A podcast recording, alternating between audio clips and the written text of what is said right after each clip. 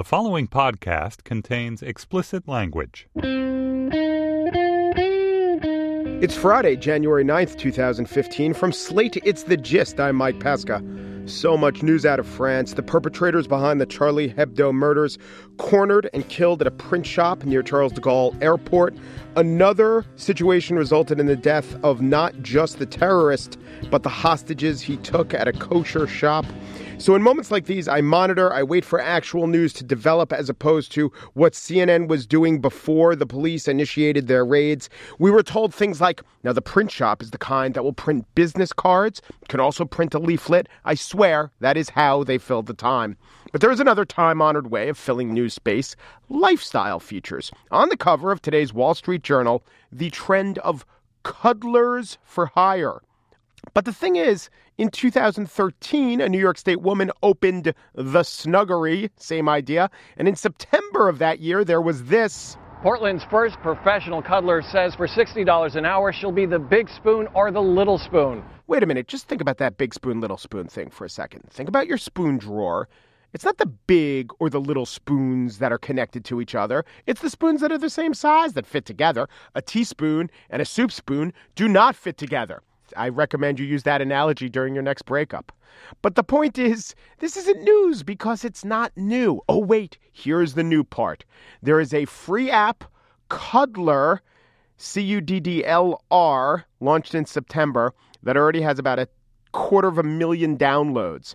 Is there nothing that can't become an app? You just have to remove one vowel, like Sneezer, S N Z R, an app for the softest tissues within a five block radius, or Pickler, P I C K L R, an app to connect consumers with brining specialists. Monsignor, M O N S I G N R, matching ambitious bishops with honorary titles that are right for them.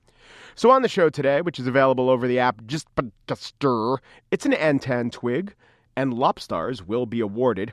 And the Chicago subway system is about to get some ads, crazy ads, pictures of goats, squirrel facts. We'll talk to the man who can answer the question, huh? But first, there is a new Congress. You've seen the headlines, maybe next to words like opposition, president, veto, cajole, obstruct. Well, let's go back to a not actually simpler time to dissect how one president who's thought of as a master of congressional management actually wielded power.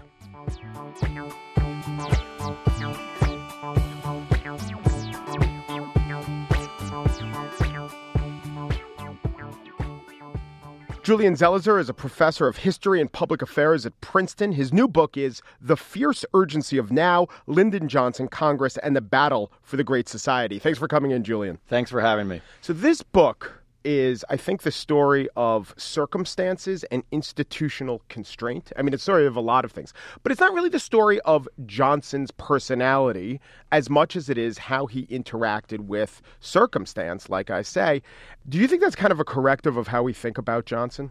It is. It's a corrective of how we think about Johnson and all presidents. Uh, we always tend to think presidents have immense power. Johnson, in particular, is known for wheeling and dealing and schmoozing and getting things to go his way.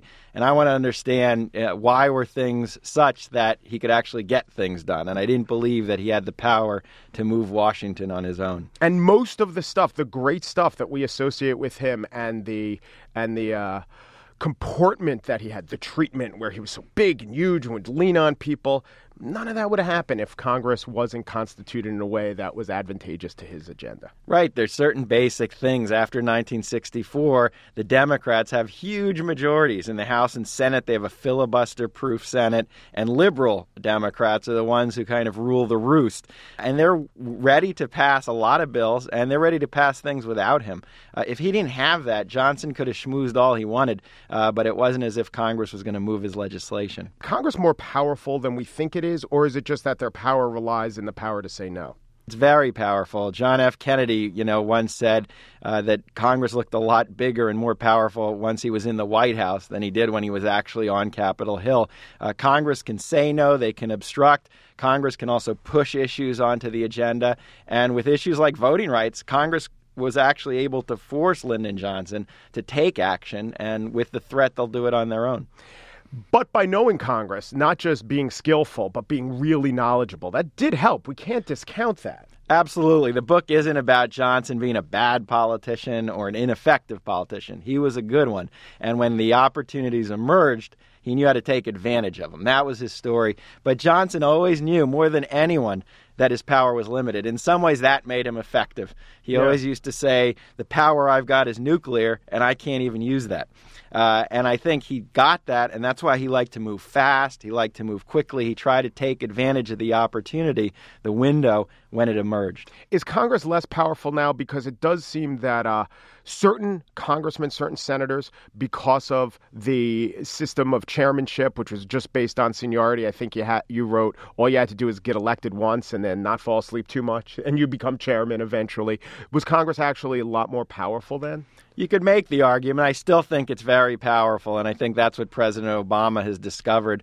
Uh, but back then, you had these senior Southern Democrats who, as you said, they just moved up the ladder uh, every year, uh, and all they had to do was stay alive. And eventually, you were a committee chairman. And when they didn't want civil rights until 1964, they buried those bills, and there was nothing any president could do about right. it. Right. There was one vote they allowed in 57, and that was a watered down compromise exactly. that Johnson fought for it, before he was uh, even vice president. Exactly exactly, and it took a, a grassroots movement in 63 and 64 to force the issue, to force other members of Congress to say to the Southerners, this isn't going to last anymore. And now they say about Obama, he doesn't schmooze, he doesn't turn on the charm, he's not like Johnson. So we've established, well, it's circumstances.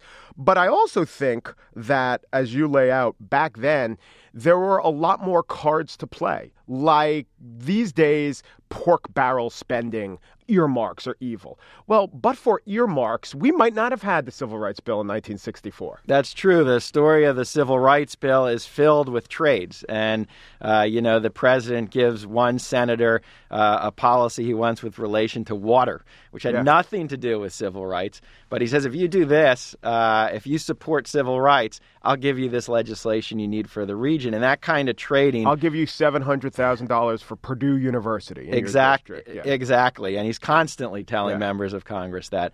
Again, that wasn't the reason this stuff passed, but it was important once the opportunity was there to get things moving.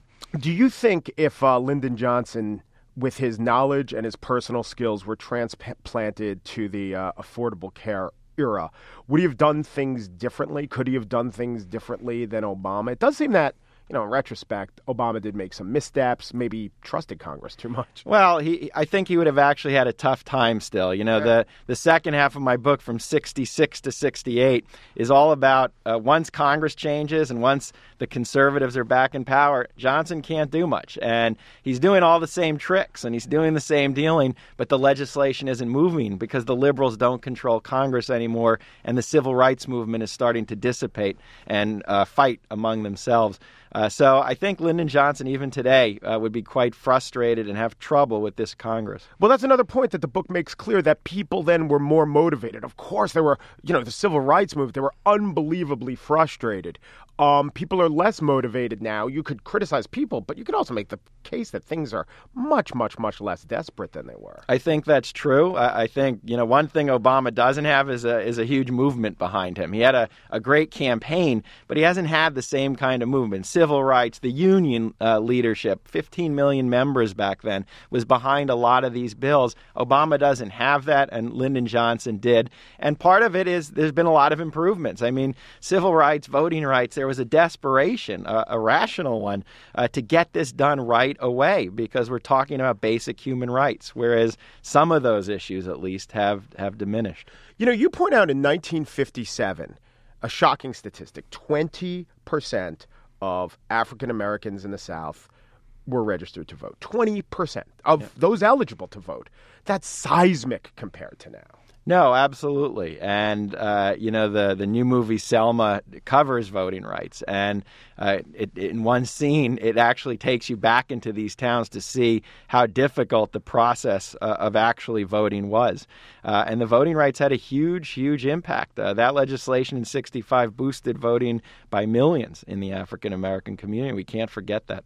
In general, do you oppose the great man theory of history or just specifically as it comes to Johnson or maybe the office of the presidency? I uh, the, the, there are great men, and, and leadership matters, but you have to understand why they're effective. And if you don't understand the context, if you don't understand the moment, you don't really get someone like Lyndon Johnson. So Johnson was good, and on voting rights, he was pushing. He wanted that bill to pass, but without the movement, without the protests in Selma, without members of Congress who were working to actually get something that would pass, he wouldn't have he wouldn't have had success. So you have to understand great men like that and, and understand the limits of their power. It's great work. Julian Zelizer is author of The Fierce Urgency of Now Lyndon Johnson Congress and the Battle for the Great Society. Thank you. Thank you.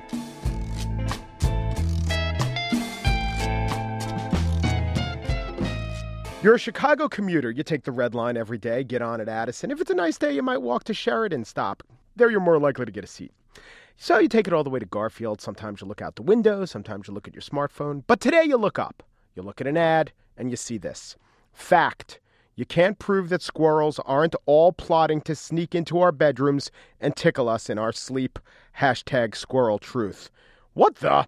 The next day, you see an ad that says this Vanessa, I'm not allergic to dogs anymore. Please come back. What's going on? Well, Ben Larrison is going on. He's a Chicago based improver, comic, and general champion of municipal beneficence. Hello, Ben. Hi, how are you? What the hell is what, what are we talking about here, Ben?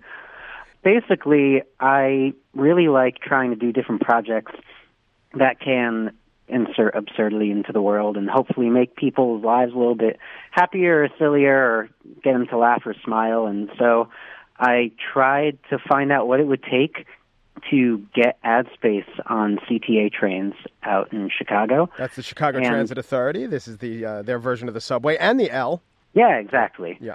And uh, to figure out what it would take to buy ad space and then see if it would be possible to basically put up things that aren't ads at all and just kind of absurd jokes or random nothingness. Or actual squirrel truth, yeah. Oh, yeah.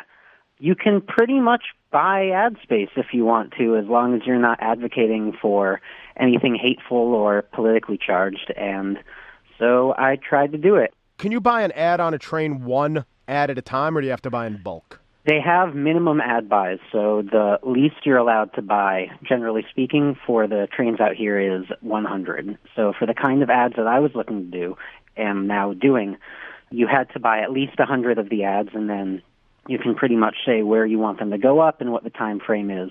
And if you want to buy more ads, you can do that. And if you want to put up different kinds of ads, you know, they give you like three pieces of artwork on the house, and then if you want to put up, you know, ten different kinds of ads, you can do that too. And it's kind of just a numbers game at that point. So why'd you choose the red line? Was that is that your line, or is that where you think you'd find the most receptive audience for tr- squirrel truthers? it actually is just far and away the most busy line. I was looking at some of the numbers that their advertising agency has, and it turns out that the red line has far and away the highest ridership. So I'm going to be able to not necessarily force, but strongly encourage something like several million people over the course of a month to look at these insane, kind of ridiculous ads. Do the other lines charge the same rates? They do. It's the same rate for all the different lines, and I don't actually normally ride the red line, so I'm going to have to go out of my way to see a lot of these. Yeah. I mean, you got to go out of your way just in the name of quality control. But it does tell you a little bit about the CTA that they have the same rate no matter how many people are seeing the ads or not. Yep. So, uh, look now, you know, generations back, I'm sure there have been millions of people who've come before you stand on the shoulders of others who had the idea to take out ads from someone who wants to get Vanessa back or wants to tell you about Squirrel Truth. But these people all existed in an era we call pre Kickstarter, right? Yeah. Basically, I've had kind of the the long term goal for me for a lot of things is like trying to figure out things I should not be able to get away with and then find out how I can possibly pull them off. And Kickstarter has been phenomenal for stuff like that because a major problem for trying to pull together things like this is just it costs a lot of money.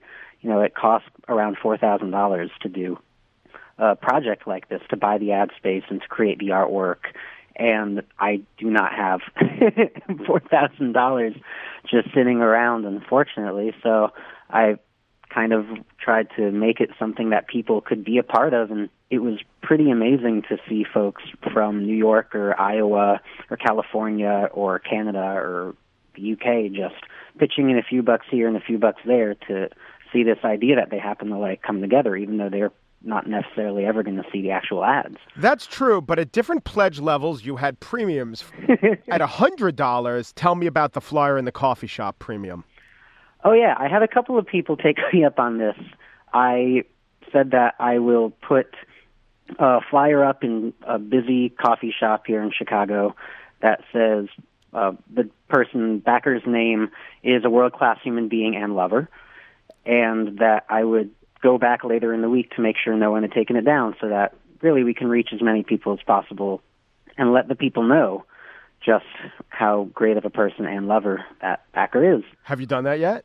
I've done it for one of the backers and I still have to wait on the other. I don't want to do it in the same shop because if I ever need to go in there for some reason, I would like to be allowed back. Give me another squirrel truth that a red line rider might see in the coming months.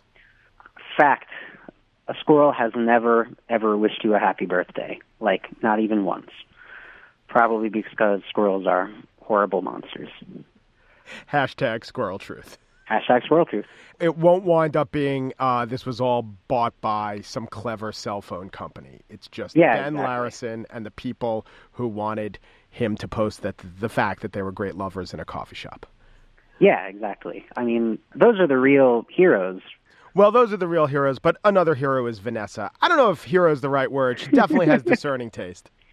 I just really enjoy I because you hear about the things where people put up like a bus ad as a wedding proposal. Yeah. And I just really have always wanted to see one person who has a really misguided notion of why they lost someone or why a relationship ended trying to win them back. And I just really would love to see someone who genuinely thinks that someone broke up because they don't wear button down shirts. When the real reason that Vanessa broke up with him is that he was always posting his name in coffee shops claiming that he's yeah, a great exactly. lover. Yeah. ben Larrison is the impresario behind the Chicago Transit Project. If you see facts about squirrels on the red train, it's because of Ben. Thank you very much, Ben. Thank you so much.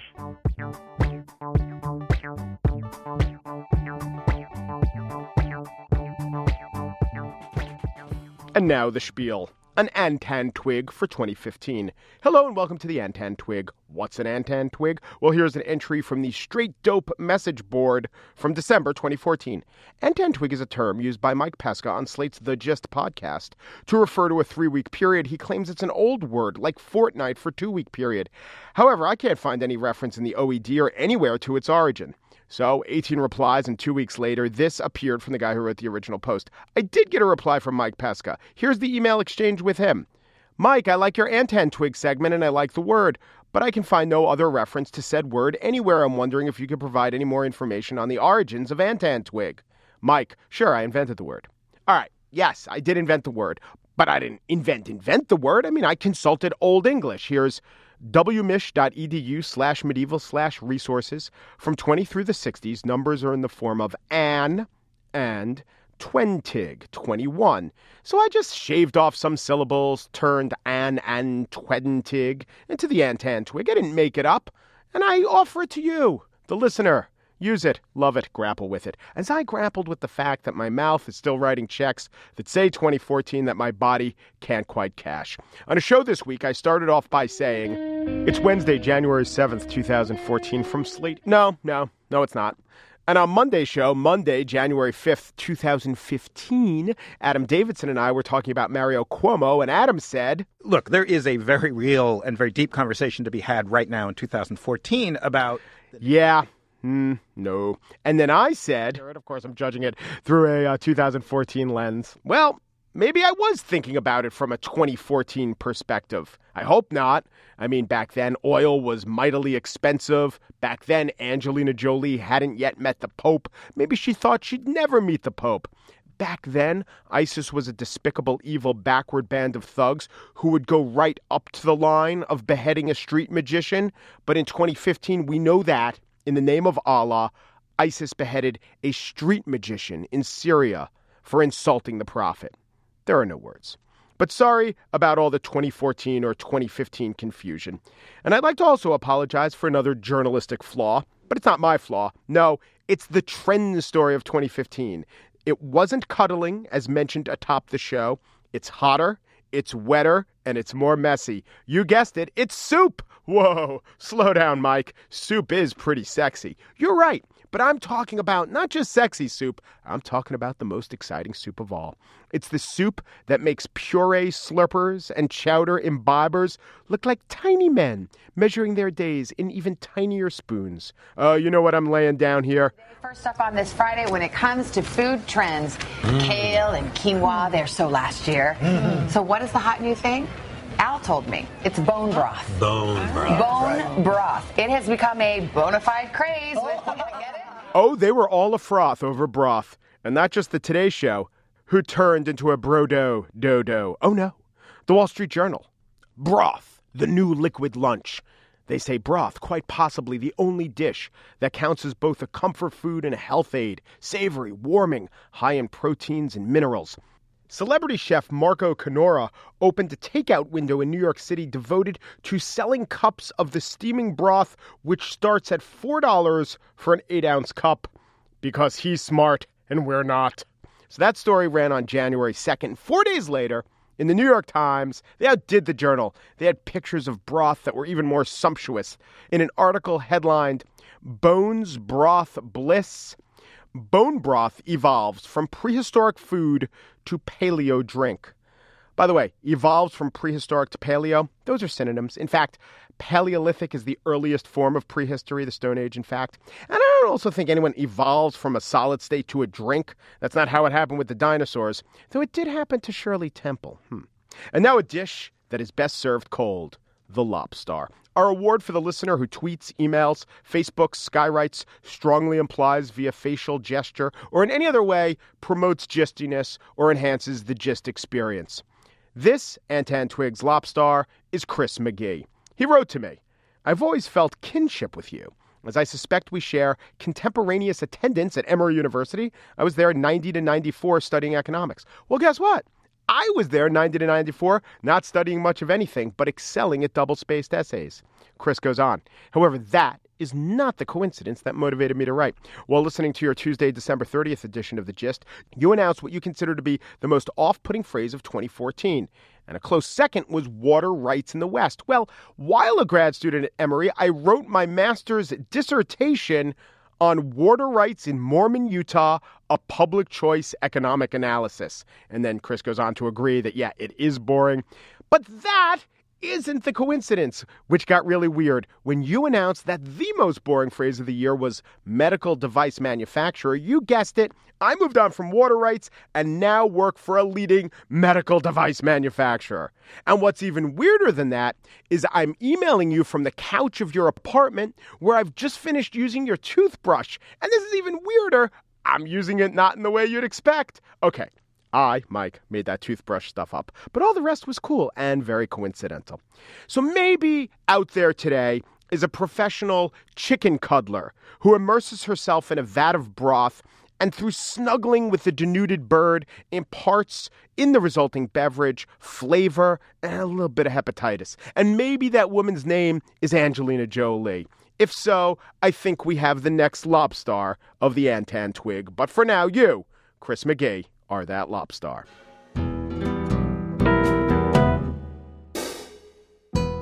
And that's it for today's show. Gist producer Andrea Silenzi is on the cutting edge of 2015 foodstuffs trends. You know what it is? Backwash. Backwash. It's the new aperitif. Joel Meyer, managing producer of Slate Podcasts, marks his territory through urinating, defecating, and by scratching, rubbing, and biting trees and biting quinoa, but mostly trees. Andy Bowers, executive producer of Slate, is the coconut sugar of podcasting. You can go to iTunes and subscribe. We're on slate.com slash gist email. You go there to get an email every day that says the show is up. Do the same thing with Yo. Download that app, Yo. Sign up for podcast. And then every day, right to your phone, no matter what you're doing, it'll tell you the gist is ready. Right now on facebook.com slash slate gist, I've linked to the Slate article about other NFL erotica. In addition to the NFL erotica I teased yesterday on the show, they have several more examples. The Chris Christie one is good. The gist we're like the Greek yogurt of podcasting in that we're full of culture, a little tart, and we inspire our consumers to say, no way. Thanks for listening.